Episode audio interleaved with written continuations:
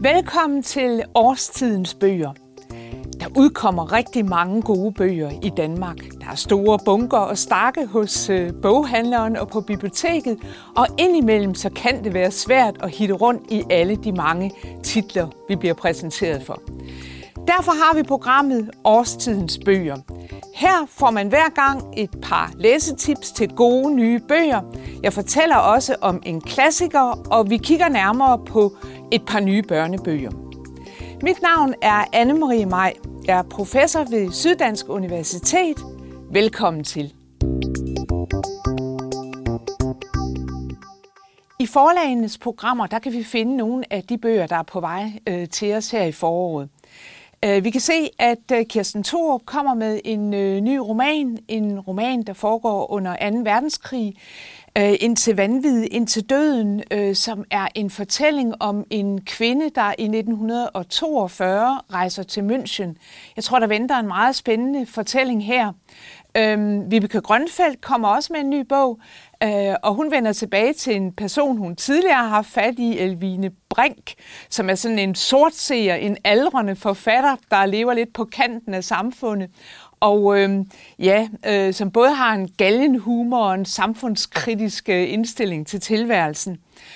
Øh, vi har set, øh, at Iben Mondrup, som flere af os kender fra øh, en fin stribe af romaner, hun har faktisk udgivet øh, hele fem romaner, hun er kommet med en ny øh, roman, Tabita, der har fat i et stof omkring Grønland og Danmark, handler om to grønlandske børn, der bliver adopteret af et dansk ægtepar, om det kultursammenstød, der finder sted imellem den grønlandske og den danske kultur. Den har fået en meget flot modtagelse allerede øh, i Mondrups nye bog, øh, Tabita. Øh, derudover kan vi af programmerne se, at både Peter Adolphsen, Erling Jepsen, Ada Djerup øh, og øh, Ib Michael kommer med bøger. Ja, Ada Djerups bog, øh, hendes roman Bulgarkovs kat, er faktisk øh, allerede kommet. Og øh, Ib Michael, ja, det er hans femoghalvfjerds års år i år. Han fylder femoghalvfjerds, og det øh, fejrer han altså med at udgive en, en ny bog, så den er også på vej. Øh, vi kan også vente os digtsamlinger. Der kommer digtsamlinger af Peter Laugesen, der er Ursula Andkjær Olsen, der udgiver øh, digte, øh, og Pia Tafdrup øh, gør sin store serie af øh, digte om sanserne færdig. Så der er altså meget på vej, og mange af os vil sikkert øh, også komme til at lytte til bøger her i foråret. Det er jo sådan, at øh, lydbogen er blevet utrolig populær. Øh, der antallet af lydbogstitler er vokset dramatisk i de senere år, så vi læner os ikke bare tilbage i stolen og griber en fysisk bog. Nej, vi lytter også rigtig meget til bøger, øh, og det tror jeg, vi gør, altså mange af os, når vi træner måske, eller gør rent, eller sidder i tog eller bil. Og det er altså blevet et stort medie for bogen, det er lydbogen.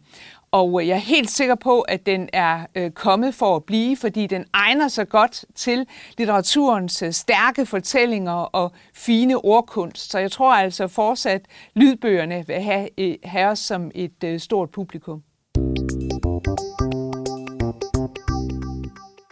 Mit første bogtip, det er Asta Olivia Nordenhoffs nye roman, Scandinavian Star et, Penge på lommen.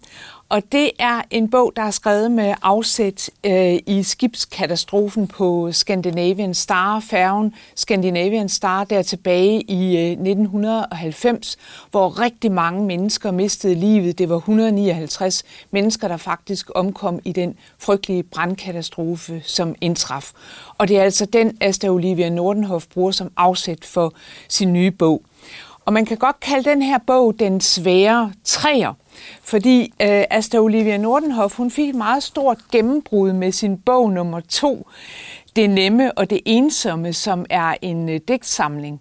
Og den her digtsamling, som hun øh, virkelig fik meget, meget ros for, den er i høj grad skrevet som afsæt i hendes eget personlige liv.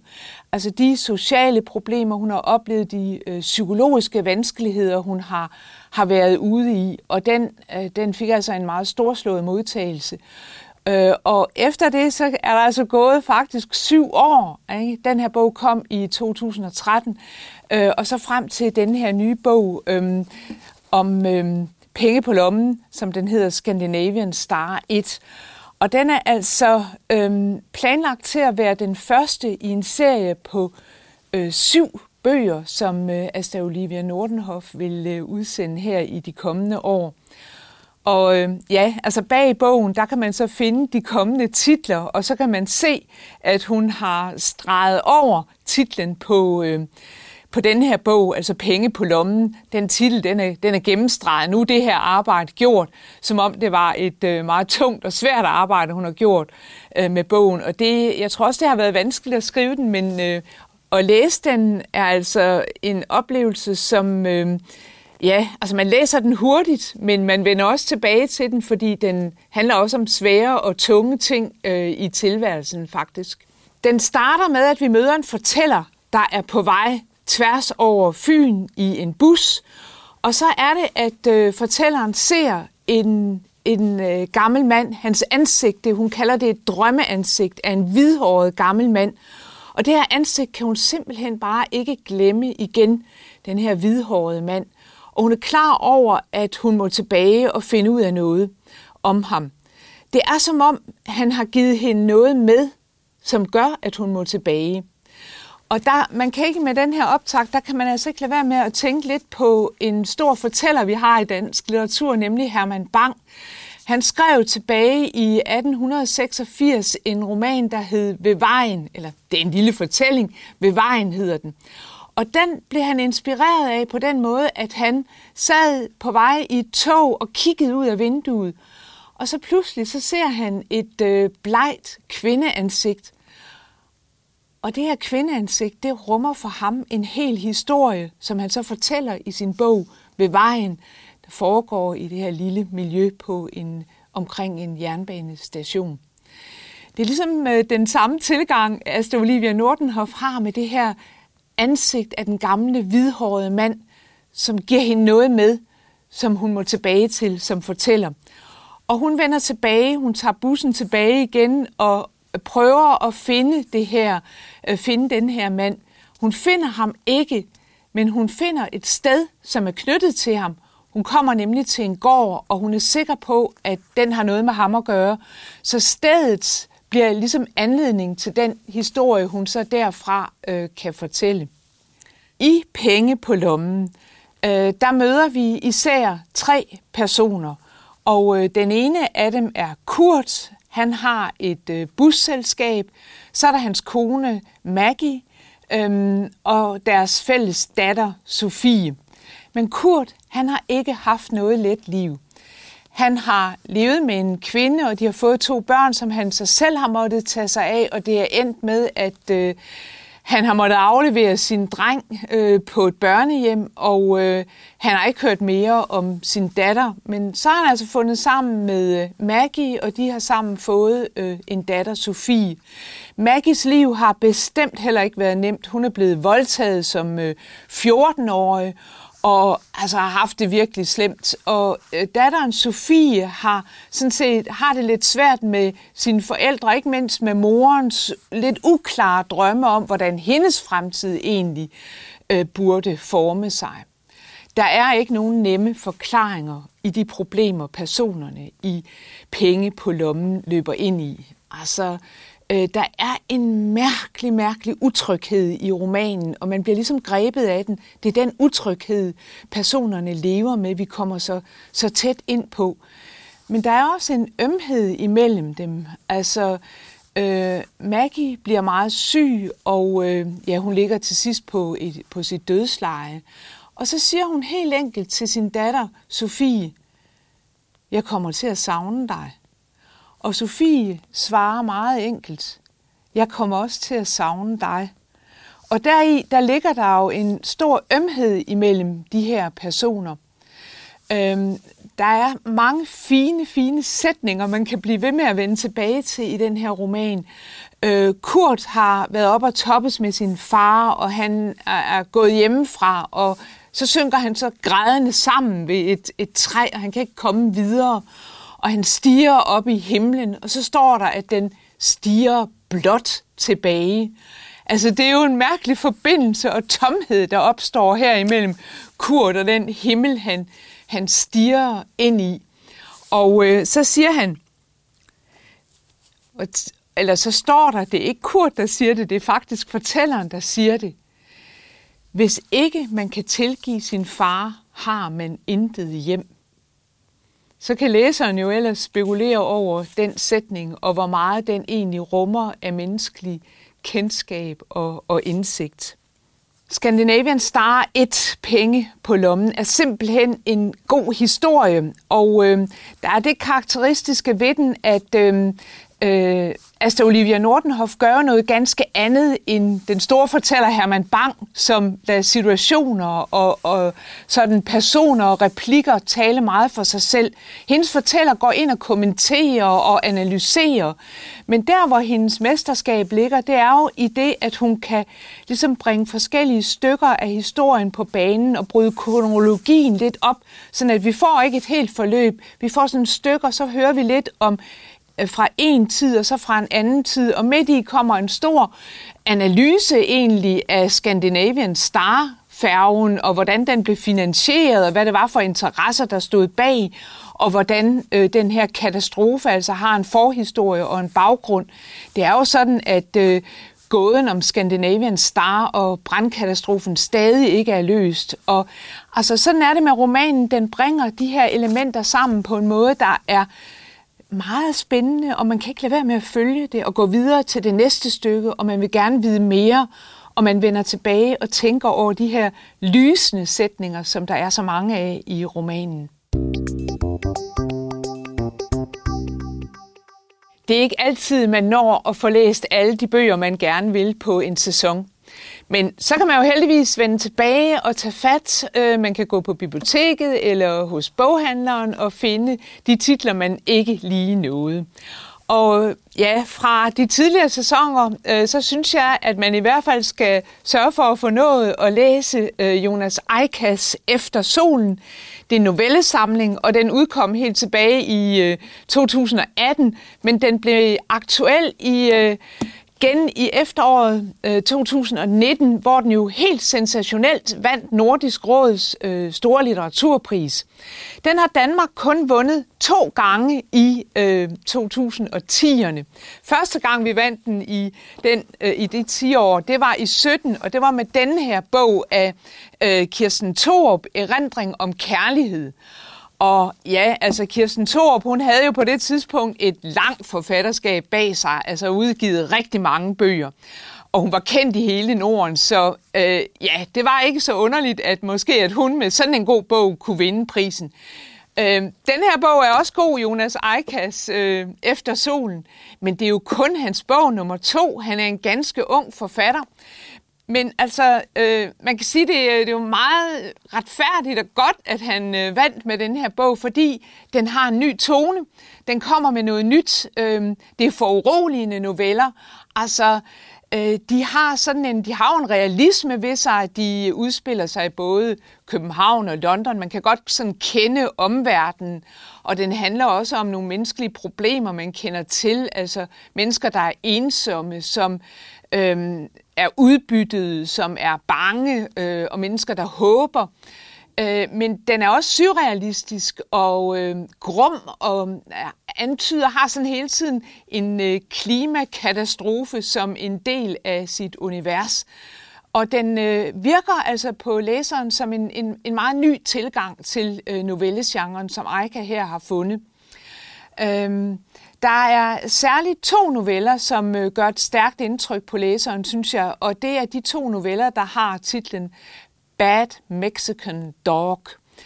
De handler om nogle drenge, der er beach boys for rige turister, altså på en strand, og de... Øh, De betjener sådan turisterne og serverer dem drinks, vifter dem med øh, kølige, afkølende vifter, og øh, de ordner deres parasoller, og de smører dem ind i solcreme, og har altså tjener nogle, en lille bitte løn ved at udføre det her servicejob for de meget rige turister. Og de lever sådan på kanten af alting. Men de har et sammenhold øh, mellem hinanden, og de øh, har også en... Øh, Ja, de har en ømhed for hinanden, som er meget rørende. Så altså, Man, man får en, en ny tone ind i litteraturen med Eikas noveller, og man bliver overrasket over dem, og altså, man har omridset af klimaforandringerne og en katastrofe, der lurer på os, og måske nogle håb om, hvordan vi kunne overleve det. Eikas noveller her, de skal simpelthen bare læses, og man skal diskutere dem. Der er også meget at diskutere i dem i høj grad om de fortolkninger, der er det moderne liv. Og så synes jeg også, man skulle bruge dem i skolen og tage dem ind i undervisningen. Det egner de sig rigtig godt til. Det er jo ikke til at vide, hvilke af de nye bøger, der bliver klassikere.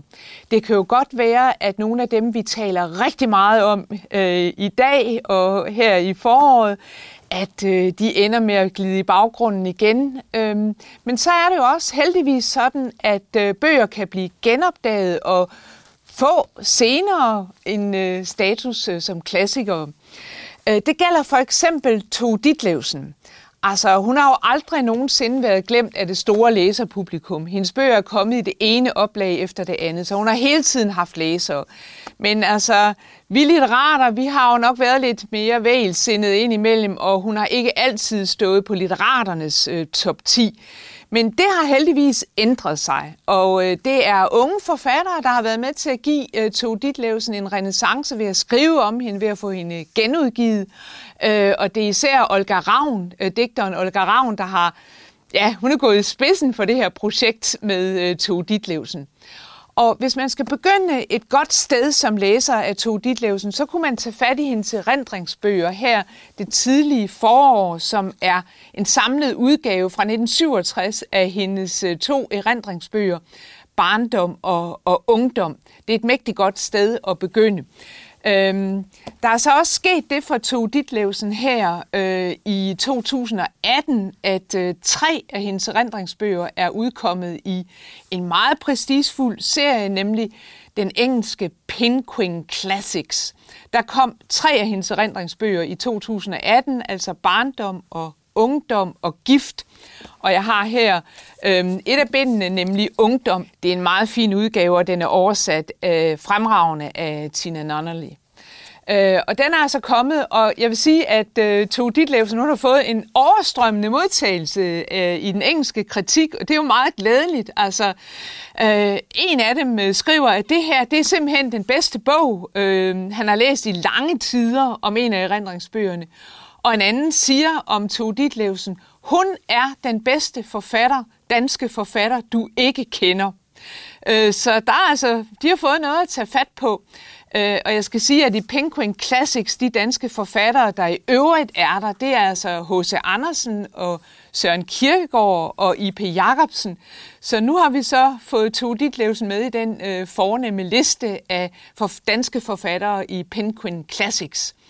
Der er en anden af kritikerne, der siger, at det her, de her erindringsbøger, de er som et kunstmanifest egentlig for ham at se, fordi de viser, hvordan alvor og humor og øh, tragik kan blande sig på en helt fantastisk måde i et stykke litteratur. Det er Tove Ditlevsen et rigtig godt eksempel på. Øh, de her erindringsbøger, øh, de udspiller sig jo i et københavnsk arbejderkvarter på Vesterbro. Og i barndomsbøgerne, øh, der er vi jo tilbage, altså i øh, tyverne. Tove Ditlevsen er øh, født der i øh, nitten seksten og fortæller om sin, øh, tidligste, sin tidligste barndom. Og øh, ja, netop bindet barndom, øh, det starter med øh, sætningen, om morgenen var håbet der.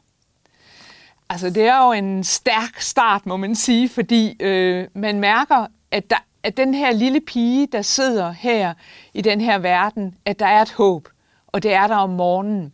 Men når hun siger det sådan, så bliver det jo også antydet, at håbet forsvinder. Og det gør det i løbet af dagen. Men lige her om morgenen, så er der et håb, et håb om et bedre liv.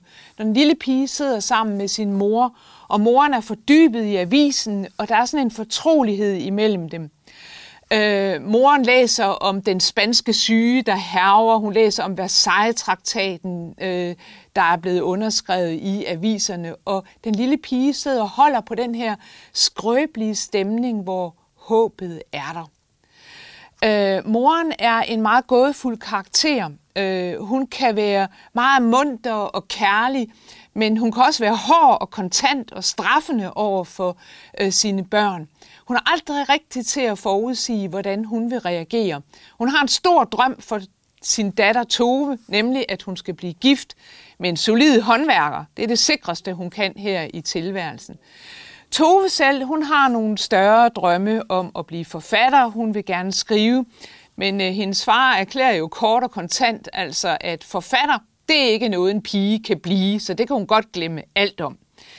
Det gør hun ikke. Hun øh, bliver ved med at håbe og drømme. Hun drømmer også om at finde en kæreste, der kan få hende ud af det her miljø, hun lever i. Hun drømmer om at komme et andet sted hen i livet og i, i samfundet. Og øh, ja, øh, på et tidspunkt så øh, sker der det, at hun møder en ældre litteraturredaktør, Viggo F. Møller. Og det er fantastisk at læse sådan om hendes øh, betagelse af ham, men også den beregning, hun har over for ham, fordi hun jo altså er parat til at gifte sig med ham, selvom hun overhovedet ikke er forelsket i ham, fordi han er en vej ud af, den her, af det miljø, hun lever i. Han er en mulighed for hende for at blive forfatter. Og så står der, så har han jo også noget så luksuriøst som et brusebad. Det er også en god ting, og det tæller også med i det her regnskab, Tove har om, hvorvidt hun skal nu engagere sig med ham eller ej. Der spiller brusebadet bestemt en stor rolle. Øhm, og øhm, ja, altså bogen er fuld af humor og tragik. Øhm, altså der er også en fantastisk scene, der beskriver, hvordan øh, man i Toves familie der samles juleaften omkring juletræet, og som Er, går faren i gang med at afsynge socialdemokratiske slagsange, fordi han er jo ateist, han er ikke kristen og vil ikke fejre jul, men man kan jo da så give sig til at synge nogle socialistiske slagsange, så det gør hele familien der. Og sådan er det med bogen her, den er fuld af alvor, den er fuld af humor, og den gør et dybt indtryk på sin læser.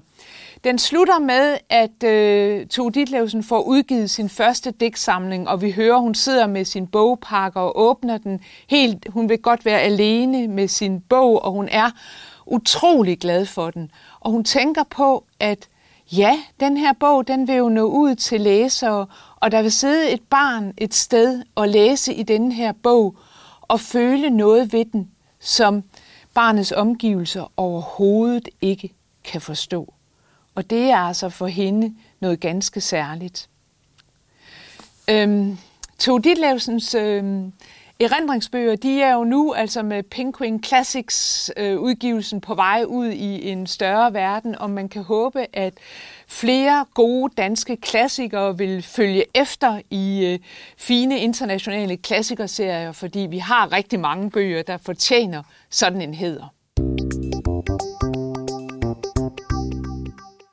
Tove Ditlevsen, hun var vild med at læse, da hun var barn, og hun sad i timevis øh, på biblioteket.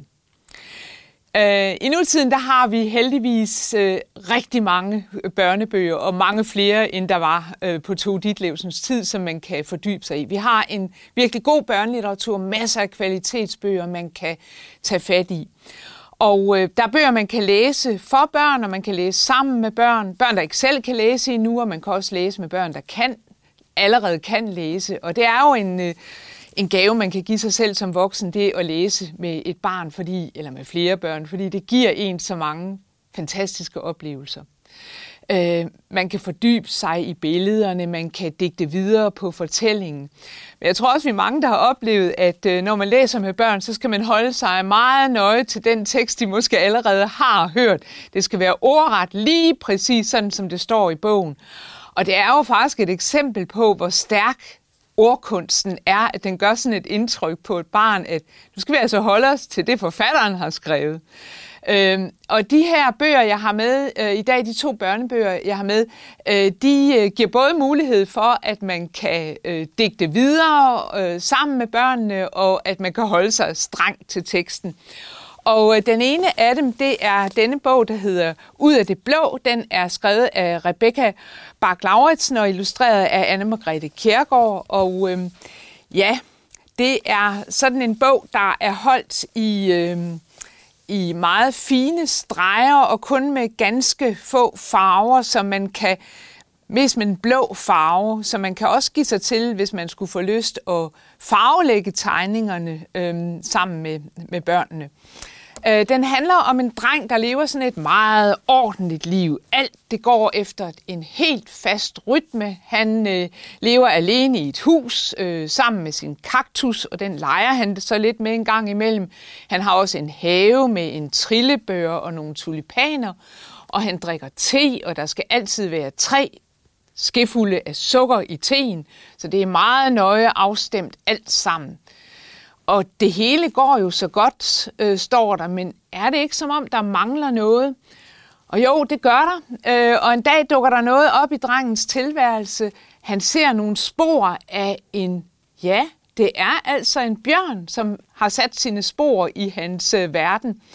Og øh, bjørnen der, den øh, bringer sjov og ballade og glæde og uorden ind i hans liv, og det hele forandrer sig. Man kan lægge mærke til, at bjørnen er tidligt til stede i drengens ordnede verden som en lille illustration på nogle billeder, han har hængende. Og siden træder den ud af billedet, og så får den ligesom sit øh, eget liv og kommer frem i, øh, i drengens øh, verden. Og øh, øh, ja, så, så tager den altså, vokser den og bliver, bliver stor og bliver en, en, en vigtig del af hans liv, og øh, altså det, der skaber glæde og, og morskab øh, for ham. Og man kan virkelig øh, gå ind i tegningerne her, og man kan gå ind i teksten og øh, tage fat i linjer, tage fat i illustrationer, som man kan studere nærmere og digte videre på. Den har noget elementært net, altså eventyrligt over sig. Og så kan man jo også kigge efter dyrespor i haven eller i naturen sammen med børnene, når man har læst den her bog, og se, om man kan finde spor af, om ikke en bjørn, så måske en fugl eller en ræv, eller hvad det nu er, og så kan man jo så øh, digte videre på det. Øh, den anden bog er også ganske eventyrlig. Den hedder Blomsten, der elsker mig, og den er øh, skrevet af Hanne Kvister, den er illustreret af Signe Parking, så det er sådan en meget stor, flot øh, bog, Blomsten, der elsker mig. Og den øh, handler om øh, en plante og en blomst, der står sammen i øh, midterrabatten på en meget trafikeret vej. Og blomsten, den er gul, og den er meget selvbevidst. Den er den flotteste gule blomst i hele verden. Og ved siden af står jo så den her lidt mere ondselige plante. Øh, og de står der i midterrabatten og lever et, et lidt hårdt liv, men altså blomsten er vældig stolt og sikker på sig selv. En dag så bliver det måske for meget lidt for planten at høre på alt det her, fordi den rykker i hvert fald sig selv op med rode, og så går den ud i verden og møder forskellige. Den møder en kam, og den møder en mariehøne, og den møder en hare. Der sidder og spiller kort og diskuterer filosofiske emner, sådan som at hvordan det kan være, at alting i verden bevæger sig væk fra hinanden i det her store univers. Så de er engageret i nogle meget dybe samtaler, de her figurer. Og man kan godt komme her, der kan man altså godt komme lidt i tanke om Alice i Eventyrland og T-selskabet og sådan nogle ting fra traditionen. Og det gør jo ikke spor, fordi det bliver en god og en sjov og sådan en, en historie, med, der giver anledning til mange eftertanker. Øh, fordi øh, planten går tilbage til blomsten og øh, altså finder hjem igen, øh, og de to finder sammen, selvom det er lidt hårdt for blomsten at tilstå, at den altså faktisk har savnet planten vældig meget. Øh, og igen her i den her bog, der er så meget at gå på opdagelse i, i tegningerne. Øh, Mange detaljer, man kan vende tilbage til. Alene de replikker, som vi hører fra personer, der sidder i de der biler, der kører forbi øh, blomsten og planten. Altså alt, hvad de siger til hinanden, det er altså både sjovt og mærkeligt og tankevækkende. Og så samtidig så altså, giver den jo et blik for alt det liv, der er omkring os. Altså, når vi drøner afsted øh, på vejene, så ser vi jo måske ikke alt, altså de ukrudtsplanter, der gror frem der og tænker over deres liv. Men det er det, som den her øh, bog fortæller. Den giver sådan set sin læser en, en vis omhu over for både sig selv og omverdenen. Det var et meget lille udsnit af de mange gode bøger, der er på vej øh, til læserne, som måske allerede er udkommet. Jeg håber, at øh, I fik lyst til at læse nogle af dem, og også selv gå på opdagelse. Der er så meget at finde, både hos boghandlerne og på biblioteket. Tak fordi I fulgte med.